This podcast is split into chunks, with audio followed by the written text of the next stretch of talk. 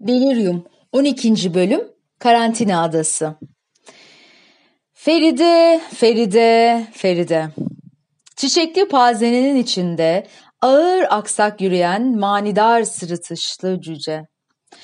Az evvel basmış olduğum yaygaram onu ne şaşırtmış ne de korkutmuştu. Zehra olduğu yere mıhlanmış, Rafet de soluğu kayalıklarda almıştı. Onların uzaklaşmasını fırsat bilen Feride sinsi sinsi sokuldu yamacıma. Tombul ve kınalı elleriyle saçımı okşadı. Nemli, yapış yapış bir dokunuştu bu. Bu kadın da beni hem cezbeden hem de bu kadar iten şey neydi böyle? Ne söylese, ne yapsa içim ürperiyordu en başından beri. Rüya, kızma bize emi. Git başımdan. Rüya, deme öyle. Defol git, defol diyorum sana. Nereye gideyim Rüya? Cehennemin dibine gidin hepiniz.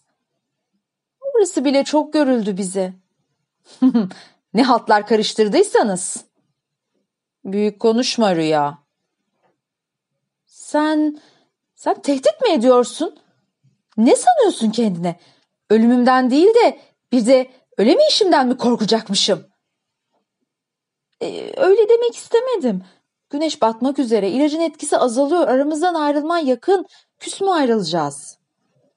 Rafet'i arıyor gözlerim. Zehra batıya doğru eğilmiş çamların yanında. Feride neye bakındığımı anlayınca omzuma hafifçe dokunup gösteriyor. Rafet sırtı bize dönük uçurumun kenarındaki kayalıklardan ufuk çizgisine doğru bakıyor. Attığım çığlıklardan yamulan ağzımı topluyorum. Hasta önlüğümden sarkan ipleri koparıp ayak parmaklarımın arasına doluşmuş toprağı silkeliyorum. Ayağa kalkmaya çalışırken Rafet koşur adım yaklaşıp ellerimden tutarak yeniden otur oturmama yardım ediyor. Oturmalısın Rüya. E, başım döndü. Neler oluyor? İlacın etkisi geçiyor. Rafet, Rafet böyle gidemem. Üzülme Rüya. Her şey yarım kaldı sanki. Bir doz daha seni öldürür. Hiçbir şey yarım değil. Her şey olması gerektiği gibi merak etme. Nasıl yani? Ruhlarınız bu odaya hapis kalmışken mi? Böyle olmasaydı sana rastlayabilir miydim? Bizim için neyin iyi olduğunu her zaman bilebilir miyiz? Rafet yüzlerce buse konduruyor yüzüme. Gemi raspalamaktan, üzüm ve zeytin çuvalı taşımaktan kalınlaşmış kolları bir ahtapot gibi dolanıyor belime. Kalçalarımın üzerine değen nasırlı ellerini hissedebiliyorum. Karnımın altında uyuyan tırtıllar Rafet'in öpüşüyle kozasını yırtıyor. Yüzyıllar evvel Pergamon'daki Asklepion adıyla anılan sağaltım merkezine bir hasta getirildiğinde içeri alınmazdan evvel tetkik edilirmiş. Şayet hastalığı iyileşecek gibi ise içeri alınır, iyileşmesi mümkün görünmeyen bir illetse kapıdan içeri sokulmazmış. Hastanede ölen bir hasta yüzünden buranın şanına laf gelsin istenmezmiş. Burada bulunan tünellerin içinde belirli aralıklarla hastalara şifa verilirmiş. İçeride ılık ılık akmakta olan suyun sesiyle dışarıdan gelen lirin sesi eşliğinde tünelin tepesindeki mazgallardan giren gün ışığının dansını izleyen ateşli hastalar, deliler sakinleşir, şifalanırmış. Tabi o zaman henüz psikanalizmiş, varoluşçu terapiymiş, mişmiş de muşmuş yokmuş. Günlerden bir gün hasta bir adam Asklepion'un kapısını çalmış. Durumu umutsuz olacak ki kapı dışarı edilmiş. Hasta adamcağız boynunu büküp olduğu yere çökmüş. Umutsuzluk ve keder içinde kaderine ağlıyormuş. Kendini öldürerek bir an evvel bu sefilliğe bir son vermek istemiş. O sırada az ileride yerde içi süt dolu bir çanak gözüne ilişmiş. İki yılan bu kaptan hem süt içiyorlar hem de zehirlerini akıtıyorlarmış. Zavallı adamcağızın aklına parlak bir fikir gelmiş. Yılanlara sunmuş hasta bedenini.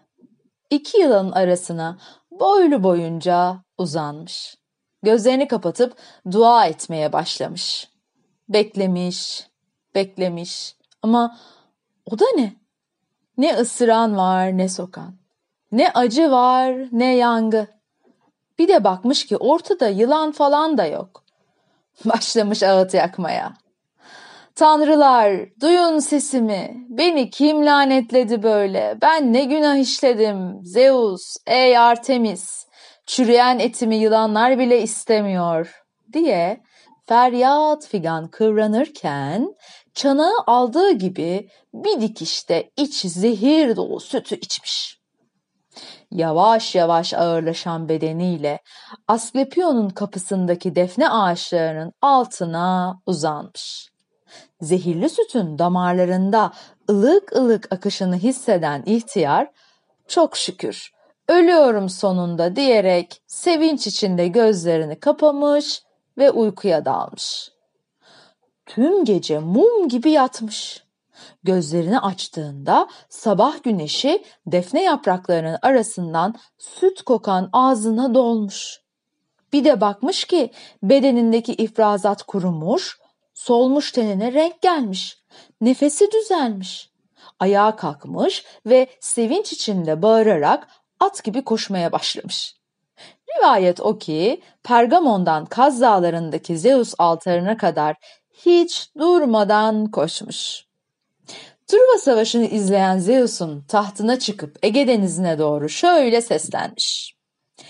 Ey suyun ve göğün mavisi, şükürler olsun kanımda akan zehir mayesine. Haşmetli Zeus, söyle bana ne sunaklar adayayım sana. Zeus kükremiş. Asklepion'a git.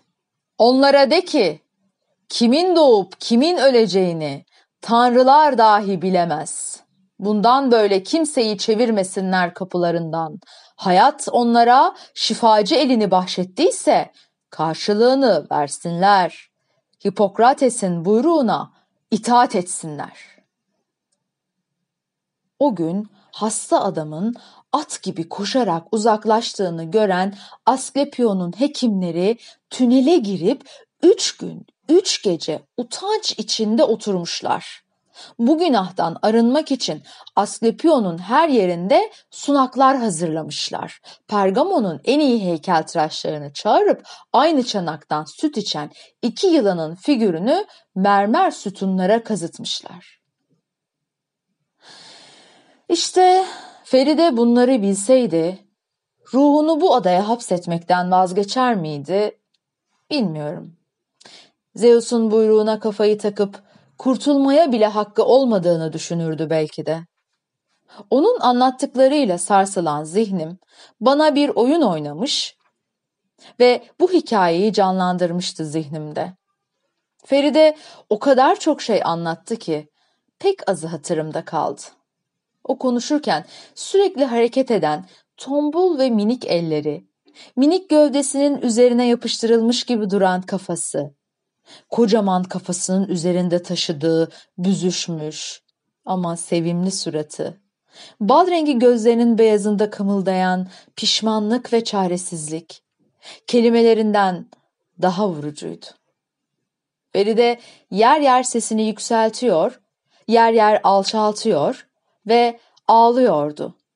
Minik elleriyle ağlayan suratını saklamaya çalışsa da bu eller o suratı kapatabilecek yüz ölçümüne sahip değildi. Onun öfkesini anlamak zor değildi. Utancını ya da kederini saklamaya yetecek bir bedenden yoksundu. Kısa ve eğri bacaklarından dolayı kimi suçlayacağını bilmiyordu ki. Sıradan ve güvenli kaldırımlarda ortalama biri olarak yürümenin hasretini çekmek yorar elbet insanı. Bu yorgunluk öfkeye dönüşür ve hücrenin hafızasına duhul eder. Şayet kralın sarayında kadrolu bir cüce değilsen, katıla katıla gülen soyluların ve kraliçenin etrafındaki güvenlik çemberin ya da arkasına sığınabileceğin bir itibarın da yoktur. Başından beri rahattı aslında Feride. Boyuma, posuma, kadınlığıma duyduğu hayranlığıyla hasedi arasında düellodaki e, hasedi arasındaki düelloda galip çıkan olmamıştı. Onu acımadığımı hissediyordu. Başlangıçta hafif bir korku, ince bir alay yaşamış olabilirim. Normal şartlarda karşılaşmış olsak ben de diğerleri gibi görmezden gelebilirdim belki de. Bütün bunları yazmaya çalışırken düşünüyorum da Feride'yi lanetleyen hangi tanrıçaysa beni lanetleyen de aynısı sanırım. Güzeller güzeli Medusa'yı bir gorgona çeviren Athena ya da İfigenya'yı kurban isteyen Artemis. Hangisinin lanetiydi sahibi? Belki ikimiz de Apollon tarafından lanetlenen Kassandra'nın çocuklarıydık. Gevezeliği bırakayım. Feride dile gelsin.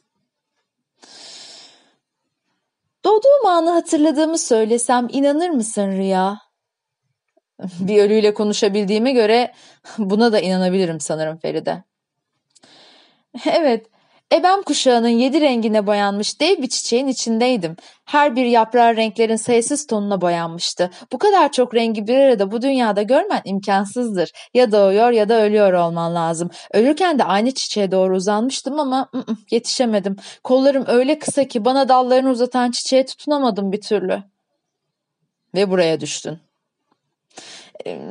Biliyor musun bir cüce ile cüzamlı arasında şaşırtıcı benzerlikler vardır.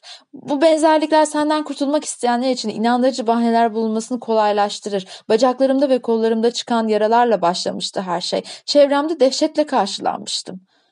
Sana aynı anda hem şefkat hem de tiksintiyle bakılmasının ne demek olduğunu bilir misin?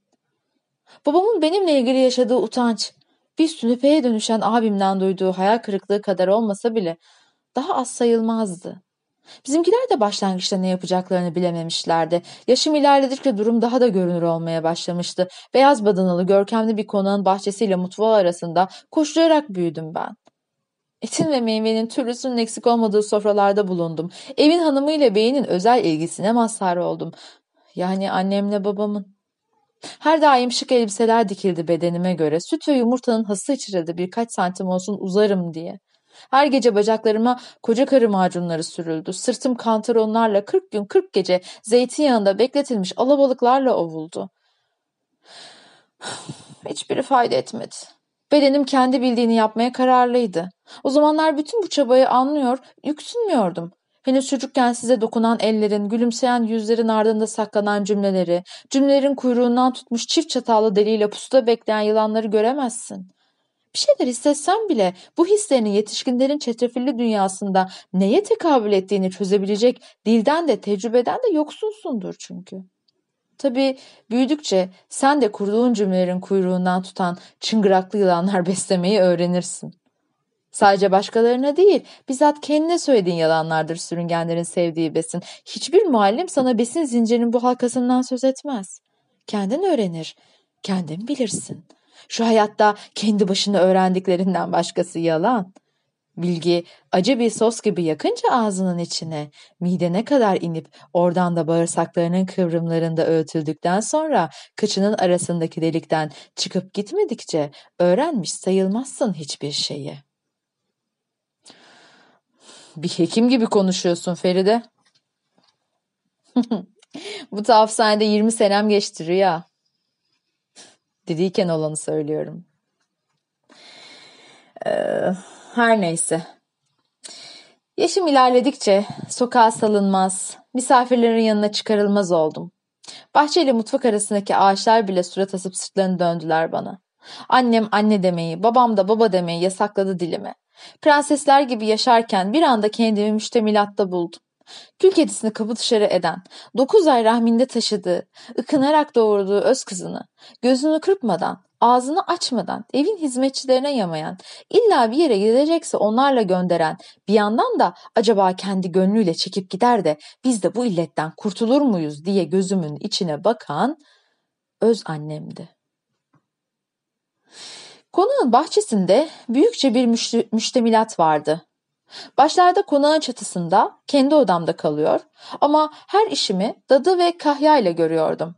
Annemin ve babamın gün geçtikçe artan korkusu ve tiksintisi beni dadım Safiye'ye ve Kahya Mustafa'ya daha da yakınlaştırmıştı. Onların çocukları yoktu. Bense eksik ve yarım da olsam bu vazifeyi üstlenmiştim. Bizimkilerle Bizimkilerle günlerce, haftalarca karşılaşmadığımız olurdu. İyiden iyiye uzaklaşmıştık. Birer ikişer eşyalarımı Safiş'e taşıdım. Kimse de sen ne yapıyorsun demedi. Gel zaman git zaman. Bir sabah çarşafımda kan lekesiyle uyandım. Safiş kimse görmeden temizledi. Elime de çal çaput doluşturdu. Al bunları küçük hanım, donuna yerleştir. Bu böyle birkaç gün kanar. Ben sana bez getiririm yine dedi ve kafasını sallaya sallaya uzaklaştı yanımdan. Donuma yerleştirdiğim bez parçaları gün içinde ıslanmaya, kımıldadıkça kaymaya devam etti. Bu olaydan sonra Safiş de bana eskisi kadar alaka göstermez oldu. İhtiyaçlarımı görüyor ama ötesine karışmıyordu. Kardeşlerim ise kendi yaşantılarının iksirini öyle dalmışlardı ki cüce ablalarının neden onlarla aynı evde yaşamadığını sormak geçmemişti akıllarından. Bahçedeki kamelyanın altında oturmuş, nakış işlerken yanıma uğrar, kendi dertlerinden bahseder, yanaklarımdan öptükten sonra neşe içinde zıplayarak evlerine giderlerdi. Safiye'den çok şey öğrendim. Kız kardeşim piyano dersleri alırken ben Safiye ile mutfakta dolmalar sarardım. Yakışıklı erkek kardeşim Avrupa'dan gelmiş esansını kırılgan bedenine boca ederken biz Safiye ile içeride türlü türlü çaylar demler, hasta komşuların yaralarına macunlar hazırlardık. Safiye mahallenin iğneci teyzesiydi. Diş çektiği, sünnet ettiği, ufak tefek dikişler attığı da olurdu. Omuzu çıkan mı ararsın, ağzı kokan mı, parmağı kopan mı ararsın, kıçı yanan mı? Hepsi Safiye'ye koşardı. Annem bu durumdan biraz rahatsız olsa bile Safiş'le Mustafa'ya olan minneti dilini bağlardı. Ne de olsa soylu Osmanlı kanlarına helal getirecek bir cüceden kurtarmışlardı onları. 16 yaşıma kadar o konağın içinde yaşadıklarım tahfuzhanedekilerden daha korkunç muydu bilemem. İnsan kederin türlü hallerine bürününce, acının dal budak olmuş ağacından köklerine doğru bakınca mukayese edemiyor. Hangi acı diğerinden daha büyük, hangi keder kaç yıla tekabül eder bilemiyor. Gel zaman git zaman Safiye yaşlandı. Ben de boylu poslu olmasa da memeli kalçalı bayağı bildiğin kadın oldum. Her 28 günde bir akan kandan değil, rüyalarımda ıslanan apışaramdan biliyordum kadın olduğumu. Kiminle seviştiğimi bilmeden, hayalini bile kurmadan bir anda olup bitiyordu her şey. Tabii bu hiç hayaller kurmadığım anlamına gelmez. Beni de sevecek bir delikanlının, kapatıldığım şatodan kurtaracak bir prensin hayaline kapıldığım olmuştur. Biliyor musun Riya? Kendisi için neyin uygun olacağını bedenim bilir gibiydi. Bedenim gibi kısa ama güçlü kuvvetli erkekler hayal ediyordum. Neyse uzatmayayım. Bir sabah iğne için gelen hastalarla ben ilgilenmiştim. Safiye hastaydı ve kimsenin kıçında delik açacak takati yoktu. Bu işi zevkle becerdim. Hastaların minnet dolu bakışları bana çok iyi geldi. Cüce olmam onlar için hiç sorun değildi. Hatta kendilerini iyi hissetmelerine neden oluyordu. Bir hasta cüce bir şifacı tarafından tedavi edilirken çift uçlu bir iğne yiyordu etine. Birinden akan mayi kanına karışan iltihabı kurutacak olan zehirdi. Diğerinden akansa ruhunu sağaltacak olan şükür. Oh çok şükür böyle ucube değilim demesine neden olan bu iğne zehirden çok daha evvel karışıyor bünyeye ve topyekün güçleniyor, sıhhatine erişiyordu hastalar. Ben de tüm şifacılar gibi hastalara dokundukça iyileştim. Ateş içinde yanan bitap düşmüş bedenler kendilerini boylu boyunca elime teslim ettiklerinde cüceliğimi unuttum. Kendimi dev gibi hissettim. Civan perçemiyle hazırladığım çaylar bebek hasreti çeken kadınlara, öksü otu tentürlerim çarpıntıdan uyuyamayan teyzelere iyi geldi. Gelene gidene fazladan hazırladığım ısıtıcı macunları, kantaronları ve taze taze topladığım rezeneleri dağıtırdım. Ölümsüzlük iksiri vermişim gibi gözleri parlardı zavallıcıkların. Görüyor musun? Bu durum bana başkalarına zavallıcık diyebilme ayrıcalığı yaşattı. Artık yaşama gayemi biliyordum. 1800'lerin sonunda Osmanlı'da cüce bir kadın olarak hekim olamayacağıma göre şifacı bir cadıya dönüşebilirdim. Feride, buraya beni getirmek için kullandığınız serumu sen mi hazırladın? Evet. Neydi o? Neden merak ettiğini biliyorum Rüya.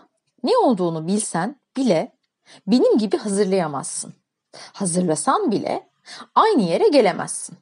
Sana zerk ettiğim bitkinin yarattığı şuur her seferinde yepyeni bir kapı aralar bağırsağa benzeyen beyninde.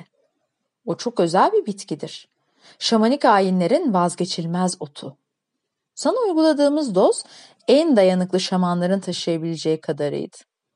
İtiraf etmeliyim ki senden evvel birkaç kötü tecrübe yaşadık. Zarar görmeyenler de kendi şuur seviyelerinin izin verdiği kadarını yaşayıp geri döndüler. Bizi göremediler, duyamadılar. Rengarenk bir okyanusun içinde yüzüp karaya çıktılar. Oysa sen, sen ilk anda bizi gördün ve duydun. Seni bize getirmenin başka yolu yoktu. Doz ağır olacaktı ve sonuçta her şey olabilirdi ama tabiatın böyle bir tecrübeye müsaitmiş Rüya. Hmm. Şimdi daha iyi anlıyorum. Kapı kapalı ama ince bir çatlak var. Madde yeterince incelebilirse geçebiliyor bu çatlaktan değil mi? Bazen kendiliğinden, bazen böyle destekle. Yani ilaç dediğimiz şey zehir değil mi esasen? Bizi zamanın ve mekanın ötesinde bir uçuşa da sevk edebilir, şahsiyet diyerek tutunduğumuz bedenin içine gömebilir de. Hem bazen bedenlerimiz de ruhumuzun zehridir. Ruha inanmayanlar gerçekten ruhtan yoksun kalıyor. Onları suçlayamam. Bedene inanmayan ruhta tekamülüne nasıl erecek? Eh onları da suçlayamam. Peki suçlu kim Feride? Sen kimi suçladığın için burada takıldın? Gözleri yaşla doluyor Feride'nin. Çillenmiş yumuk yumuk ellerini birbirine kavuşturup ovalıyor. Gözyaşlarını silmek için çiçekli elbisesinin eteğini kullanıyor. Eteğin altında bağdaş kurmuş tombul bacakları öyle sevimli ki altı aylık bir süt bebeğinin boğum boğum etini andırıyor. Biraz daha sakinleştiğinde soruyorum.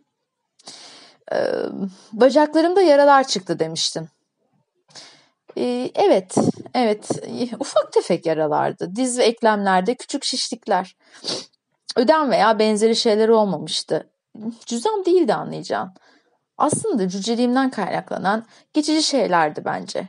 Bazen uzun saatler aynı pozisyonda kalmaktan dolayı katlanan etlerimin bana verdiği bir uyarıydı. Hareketsiz bir yaşamım vardı çünkü.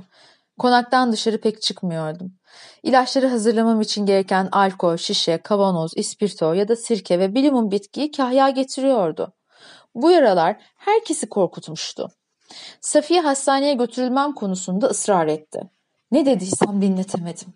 Birkaç hafta verseler kendim icabına bakacaktım. Neticede öyle de oldu ama iş işten geçmişti. Cüzam teşhisiyle tavushaneye getirildim. Açıkçası bunun gibi bir kumpas olduğunu anlamam senelerimi aldı. Konağı hastaneye çevirmiş, çirkin cüce bir kız evlattan kurtulmak isteyen annem ve babamla kocasını bir cüceden kıskanan Safiş'in katakullisiydi bu. Rüyacım, biliyorsun karantinaya alınan bedenler her gün kireçli suyla yıkanırlar. Gemilerden inenlere ilk seferinde kireç kaymağı sürülür. Ee, ölülere de tabii. Kireçli su nasıl olduysa yaralarıma iyi geldi de birkaç haftada tümüyle düzeldim. İzi bile kalmadı.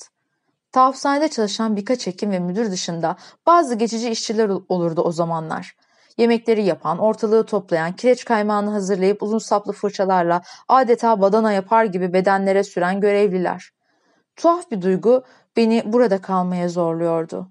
Zaten 3-4 hafta geçmesine rağmen almaya gelen de olmadı. Benimle ilgilenen hemşireyle aramız iyiydi. Sıska, kara kuru, çirkince bir kızdı. Çirkinler çirkin sever rüyacım. Şifacılığımı öğrenince burada kalmam için müdürle konuştu. Getir götür yapar. Enjeksiyon da biliyor filan dedi herhalde. İşte kalış o kalış. Va, yani hemşire oldun. Valla hekim bile oldum.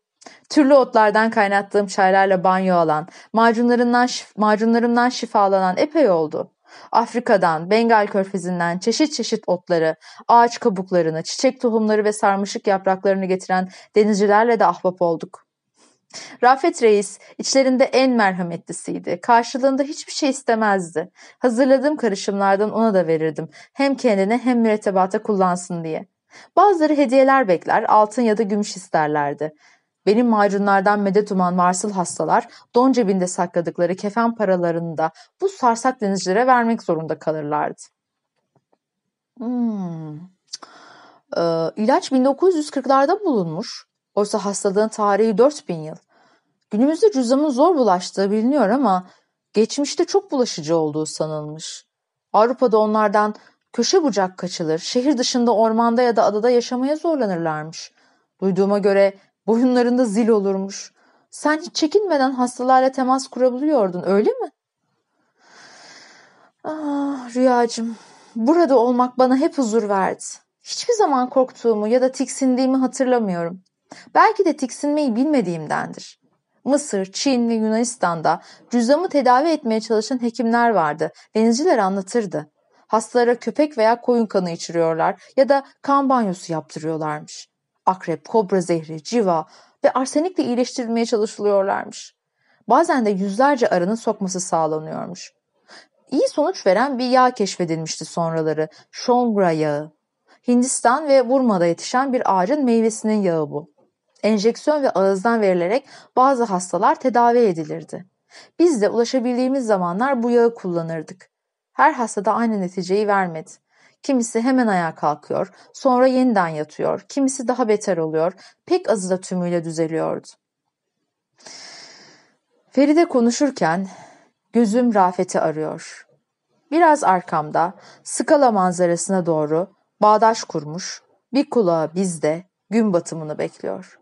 Bir an için ondan uzaklaştığımı anlıyor Feride. Hafifçe kıpırdanıyor olduğu yerde. Dizlerini ovalıyor, kızıl saçlarını düzeltiyor. Bu buruşmuş surat yaşını ele vermiyor. Kederini ya da hıncını da. Belki de yoktur. Boşuna arıyorum bu zelil duyguları onun kafasında diye geçiriyorum içimden. Az evvel kendisi söylemeseydi de böyle hissederdim. Hepimizin derinlerimize gömüp şahsiyet elbise, elbisesiyle üzerine örttüğümüz cücelerimiz olduğunu hissediyorum. Onlardan tümüyle kurtulduğumuzu sandığımız anlarda hortladıklarını, türlü vesveselerle soluğumuzu kestiklerini, gömüldükleri yerden kafalarını dikip kaburgalarımızın arasından dışarı çıkmaya çalıştıklarını biliyorum. Kafalarını koparsam bacağını, onu da koparsam kollarını, ortada hiçbir uzuv bırakmasam bile benim ağzımla beni yaraladıklarını biliyorum. Keder ya da hınç taşımadığını söyleyen bir cüceye pek inanmıyorum. Zaten Feride de böyle bir şey söylememişti. Yanaklarının üzerindeki kızıl ayva tüylerinin kökleri öyle genişti ki belki de oraya saklamıştır öfkesini. Bal rengi gözlerini pörtletip beni dinlemeye zorluyor Feride. Dinle beni kahrolasıca kadın. Gözün hep oynaşta. Kendine gel diyor bakışları. Az evvel munis munis konuştuğum Feride gidiyor. Kızıl saçlı bir Medisa geliyor. İşte o zaman görüyorum onun amansız lanetini. Hepsini saçlarının dibine gömmüş. Diken diken olmuş kızıl saç telleri bile bir, bir yılan gibi kıvrılıyor. Oradan oraya ilerliyor başına buyruk. Birkaç adım ötesi ölüm. Feride bakışıyla bile zehirleyebilir. Ee, tamam dinliyorum Feride. İyi. Ee, özür dilerim ben bir an şey neyse. Aslında tavushanedeki asli vazifem dönme dolapların başında durup kirleri alıp otoklavlara ulaştırmak, temizleri de ziyaretçilere vermekti. Buraya ilk geldiğinde görmüş, görmüştün o dönen dolapları değil mi? Ona olan hislerim pek hayırlı olmadığından dönen dolaplar falan deyince bin bir türlü iş geldi aklıma bir anda. yani yanlış anlama Feride dönen dolap falan deyince bilirsin argoda böyle bir deyiş vardır. Yo bilmiyorum neymiş. Yani hani gizli saklı iş yapanlara söylenir. Ne dolaplar çeviriyorsun diye. Hiç duymadım. E, böyle söylerler. Neyse sen devam et lütfen. Feride bön bön bakıyor yüzüme. Suratı öyle uzuyor ki çenesi memelerine değiyor. Nasıl oluyor da bir an oldukça sevimli, hatta güzelce, bir an böyle çirkin olabiliyor inanamıyorum. Kahkahamı kızamayacak kadar kafası karışıyor. Sarkan çenesini toplayıp tükürüğünü yutuyor. Az evvel yılan gibi kıvrılan kızıl bukleleri sönüyor. Ee, nasıl anlatsam da yaptıklarımı sana söylerken kulaklarım duymasa bunun bir yolu var mı? Söylemeden söylemenin, konuşmadan anlatmanın bir çaresi yok mu? Rüya, sen hekimsin. Ruhların dilinden de anlıyorsun. Zihnimi okuyamaz mısın? Kalbimin içindeki kesiyi göremez misin? Avuçlarımdaki nasırlarda her gün biraz daha artan pişmanlığın izini süremez misin? Demeden demenin, bakmadan görmenin bir çaresi yok mu? Neler söylüyorsun Feride? Sen söylemezsen ben nereden bileceğim? Kahin değilim ki. Alt tarafı bir hekimim. Feride boynunu büküp epeyce sessiz kalıyor. Ben de onun sessizliğine eşlik ediyorum. Aslında anlatacaklarını hisseder gibiyim. Bazı görüntüler geliyor gözüme. Sesler ilişiyor kulağıma ama onun bunları anlatması gerekiyor. Bu hislerim doğru olsalar bile kendisinin ağzıyla dile gelmesi gerekiyor. Günah diye adlandırdığının Rafet'e bakıyor göz ucuyla. Ondan medet umuyor. Her ne oluyorsa bu bakışmada Feride silkiniyor, yutkunup dile geliyor kalbindeki kesik.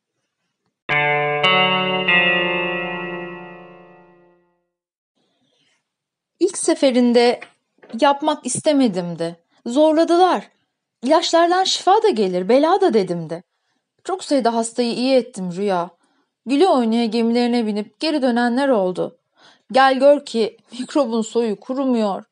Her yanaşan gemiyle bin bir türlü illet burada tıkılıp kalan sağlıklı insanlara da musallat oluyor. Zehra geldi ilk seferinde. Babası için macun istedi. Rüzamdı babası ve ileriydi yaşı. Ne yaptıysak düzelmedi. Acılar içinde yanıyordu adamcağız. Bir dahaki gelişinde Zehra bir şeyler mırıldandı. Anlamadım. Sonra gözlerimin içine baktı. Kararlı, üzüntülü, korkmuş, acıklı, acımasız. Hepsi mevcuttu bu bakışta. Ne demek istediğini anladım.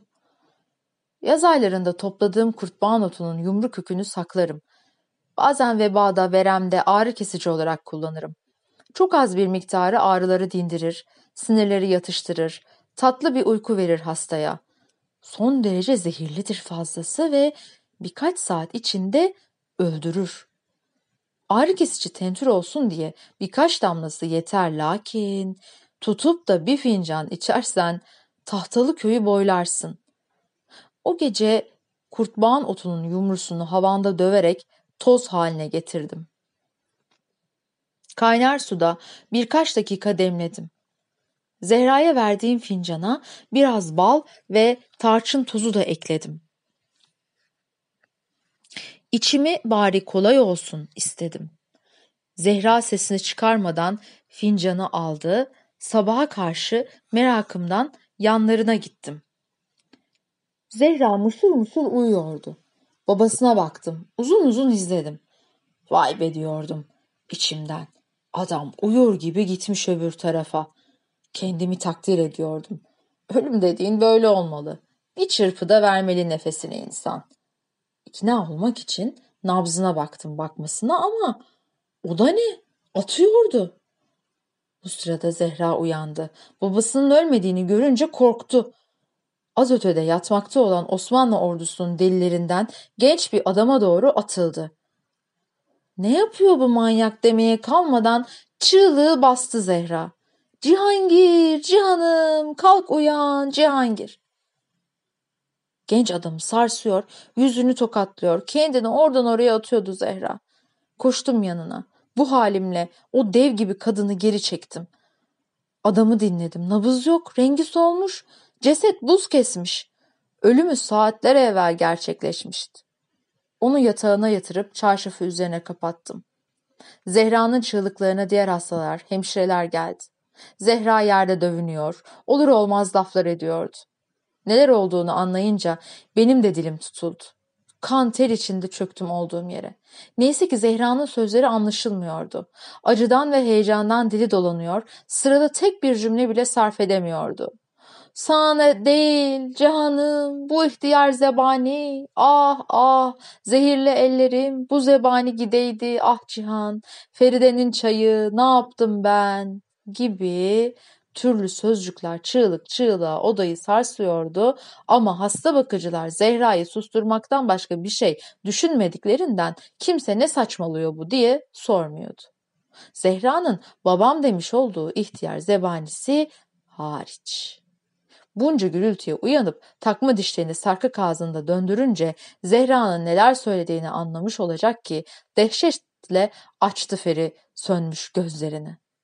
Onu öldürmek istediğimizi ve bu işin çıban başının ben olduğumu anlamış da anlamasına ama tek kelime etmedi. Birkaç gün boyunca Zehra'yı sakinleştirmek, onu ilaçlarımla uyutmak, yatıştırmak bana düşmüştü. Daha doğrusu ben zevkle atılmıştım bu görevin üstüne. Ne yapıp edip Zehra'nın ağzını kapatmam, bu talihsiz mesele hiç olmamış gibi yapıp işin içinden sıyrılmam gerekiyordu. Bu mikrop çukurunda kimin neden öldüğünü sorgulayacak akıl yoktu hiç kimsede. Şayet birileri bu işi kurcalar ya da şapşal Zehra orada burada vicdan kumkuması yaparsa halimiz ne olur düşünmek bile istemiyordum. Anlaşılan o ki bu genç adam Zehra'nın yavuklusuymuş. Baba dediği de aslında öz babası değil. Onu köle pazarından 12 yaşındayken satın alan bir tüccarmış. Henüz rahmine kan inmemiş bu körpeyi yatağına alan, titreyen etini kahrolasıca yılanını sokan, bitmek bilmeyen iştahıyla kıza her gece işkence eden bu zebani meğerse Zehra'nın babası değilmiş. Melisa ve papatyalarla sakinleşen Zehra bir bir anlattı her şeyi. Duyduklarım bana kendi acımı unutturdu. Israbın türlü hallerine iç geçirdim. Zehra'nın babam dediği adamdan korkusunu hep cüzdama yormuştu. Ölen aşığını kendisi isterse anlatsın. Ben o işlere karışmam. Yalnız kallavi adamdı. Bütün kafası kazınmış, tepede bir tutamat kuyruğu vardı. Boynunda hayvan pençesinden bir kolyesi, kulaklarında da küpeleri vardı. Osmanlı delilerini duymuş muydun? Ee, yani evet ama pek bir şey bilmiyorum haklarında. Hmm, bu Cihangir onlardan biriymiş. Çok cesur ve gözü pek oldukları için öyle denir. Atlı birlikleriyle Osmanlı ordusunun yanında uçlarda gezinir, düşmana karşı ilk müdahaleyi yaparlar. Görüntüleri özellikle korkunç olanlardan seçilir. Üzerlerine giydikleri hayvan postları kartal tüylerinden başlıklarıyla boylu postlu adamlardır. Görüntüleriyle düşmanların morallerini bozar, yüreklerine korku salarak hücum ederler. Böylece arkadan gelen birliklerin tereddütlü haline de son verirlermiş.'' Hücum emri yükseldiğinde yayından fırlamış ok gibi düşmanın bağrına dalarlar. Aslında deli Mecnun anlamına da gelir. Bu adamlar nefslerini pervasızca ortaya attıklarından Mecnun diye de anılırlar. Feride bu genç ölü adamdan bahsetmeyeceğini söyledikten hemen sonra anlatmaya koyuluyor bunları. İştahlı iştahlı anlatıyor. Ne yalan söyleyeyim ben de iştahla dinliyorum olup biteni. Feride anlatmaya devam ediyor. Biliyorsundur belki Osmanlı'da her meslek erbabının bir piri vardır. Demircilerin piri Davut peygamber. Berberlerin piri Selman-ı Farisi. Osmanlı ordusunun da Hazreti Ali'dir. Delilerde ise durum farklı. Onlar gözü karalıkları dolayısıyla Hazreti Ömer'i kendilerine pir olarak seçmişler. İlkin 4. Murat taklidi seyf merasiminde Hz. Muhammed'in kılıcının yanında Hz. Ömer'in kılıcını da kuşanmış. Sıra delilere geldiğinde yüksek sesle haykırmışlar. Kalpaklarımız emirül müminin Hz. Ömer'in çizmesinin koncudur. Ocağımız Müşarinileh Efendimiz'e mensuptur. Ee, Osmanlı tokadıyla bilgileri var mı onların? Evet, bunlar savaşta yakın dövüşürler. Ok, mızrak ve tokatlarını kullanırlar. Ucu eğri kısa yatağanlar, kamalar, şişler ve bir de tokatları. Ola ki hasımın ense köküne ya da burun kemiğine darbe olursa ölümcül olabilir. Yıllarca yaptıkları antrenmanlar ellerini nasıl, bağ nasır bağlıyor ve adeta kemikleşen etleri silah görevi görüyor. İşte doktor hanım, kurtbağın çayım böyle bir mecnunu birkaç saat içinde yere sermişti. Anlaşılan o ki bu Kallavi Cihangir Bey hakikaten mecnun olmuştu. Birliğinden ayrılıp Zehra'nın peşinden buralara geldiğine göre aşkından deli divane olsa gerek. Çok yazık oldu adama da Zehra'ya da. İlk cinayetimi başarıyla ama yanlış hedefte gerçekleştirmiştim. Ondan sonra olaylar beni iteledi mi? Ben olaylarımı yarattım. Kestirmek güç. Zehra'nın ihtiyar zebanesine gelince onu da birkaç gün içinde ortadan kaldırdık. Çayı içmeyeceğini bildiğimden kurtban kökünü zeytinyağında bekletip hazırladığım tentürü uyuyan ihtiyarın ağzından yavaş yavaş damlattık. Zehra'nın ve benim elimden yiyip içmeyen, zebaniye hemşirelerden biriyle gönderdiğim zakkum çayı horultulu uykusunu epeyce derinleştirmişti. Sabah ezanıyla cenazesini kaldırdık. Kireç kaymağı sürüp işte şu çukurlardan birine yuvarladık. Bir cüzamlıdan daha kurtulduğunu gören hekimler memnundu. İhtiyarın ölümüyle biraz düzelse de Zehra o günden sonra eskisi gibi olmadı. Hiçbir şey eskisi gibi olamazdı. Şifa dağıtan ellerim ölüm saçmaya başlamıştı bir kere. Feride'nin anlattıklarını dehşetle dinliyorum. Bakışıyla taşa dönüşmekten korkuyorum. Böyle bir öfke ve pişmanlık sadece bedeninizi öldürmekle yetinmez. Ruhunuz taşa dönüşen etinizin içine sıkışıp kalabilir. Korktuğumu anlıyor mu bilmiyorum ama anlatmaya devam ediyor.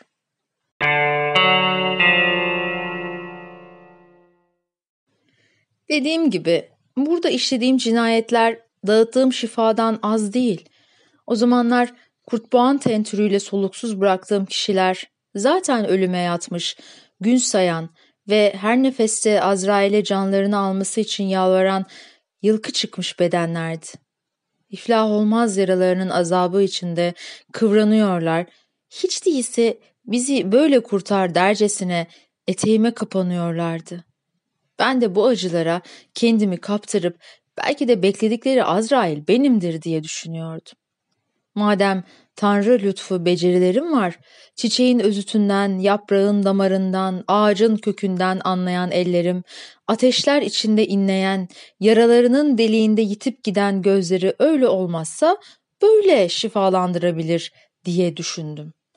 Sevgilisini yitiren Zehra'nın da dili lal olunca başladık vazifeye. Başlangıçta bunu bizden talep eden, ima edip sırasını bekleyen hastalara akıttık zehrimizi. Sonraları ise dili şişmiş, kanı kavrulmuş, burnu düşmüş, parmakları kopmuş, ayakları kesilmiş, Azrail'i çağırırken besmelesi boğazında yumru olup bitap düşmüş olanların da bu iyiliğimize mazhar olduklarına karar verip her birinin boyuna, kilosuna göre hazırladık zehirlerini. Bazen acele edip gecede birkaç şifalı ölüm gerçekleştirdiysek de Azrail'in mızrağını kana bulayacağımız günleri haftalara bölüştürdük. İşte buradaki son zamanlarım böyle geçti doktor hanım. Ee, bahsettiğin kişiler burada değiller. Senin zehrinle ölenler nerede peki? Ee, nerede olduklarını Allah bilir. Cennet ya da cehennem ben bilmem. Hiçbiri mi yok? Yok. Bizim karşılaşmamız olmadı. Keşke olsaydı. Aa, bunu ister miydin gerçekten Feride? İsterdim tabii. af dilemek için herhalde. Zaten affetmeseler burada olabilirlerdi doktor. Belli ki mışıl mışıl uyuyup öte dünyaların kayığına binerek göç etmişler.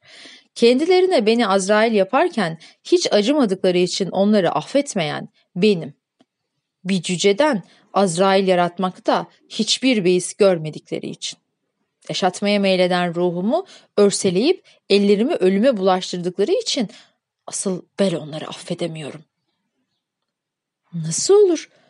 Sen değil miydin az evvel bazılarına kendim karar verip uyguladım, onları böyle şifalandırdım diyen?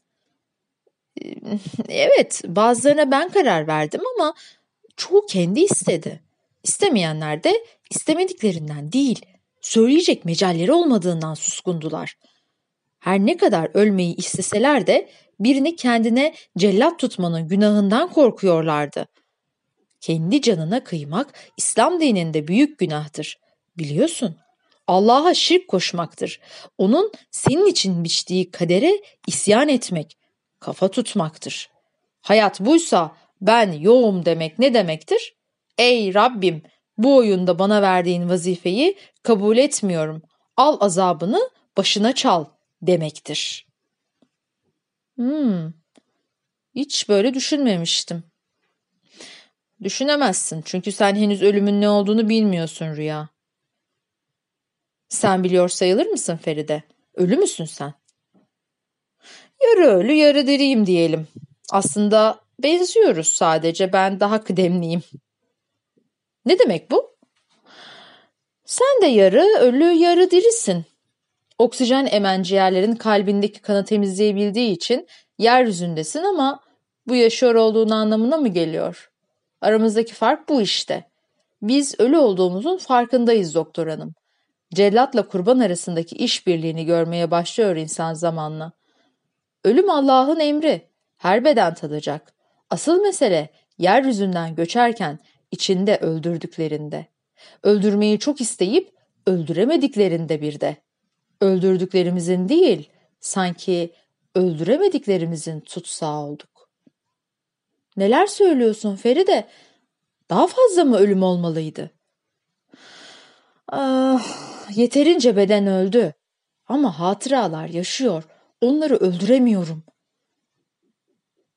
Ayağa kalkıyor, alaycı bir tebessümle Rafet'e ve Zehra'ya bakıyor.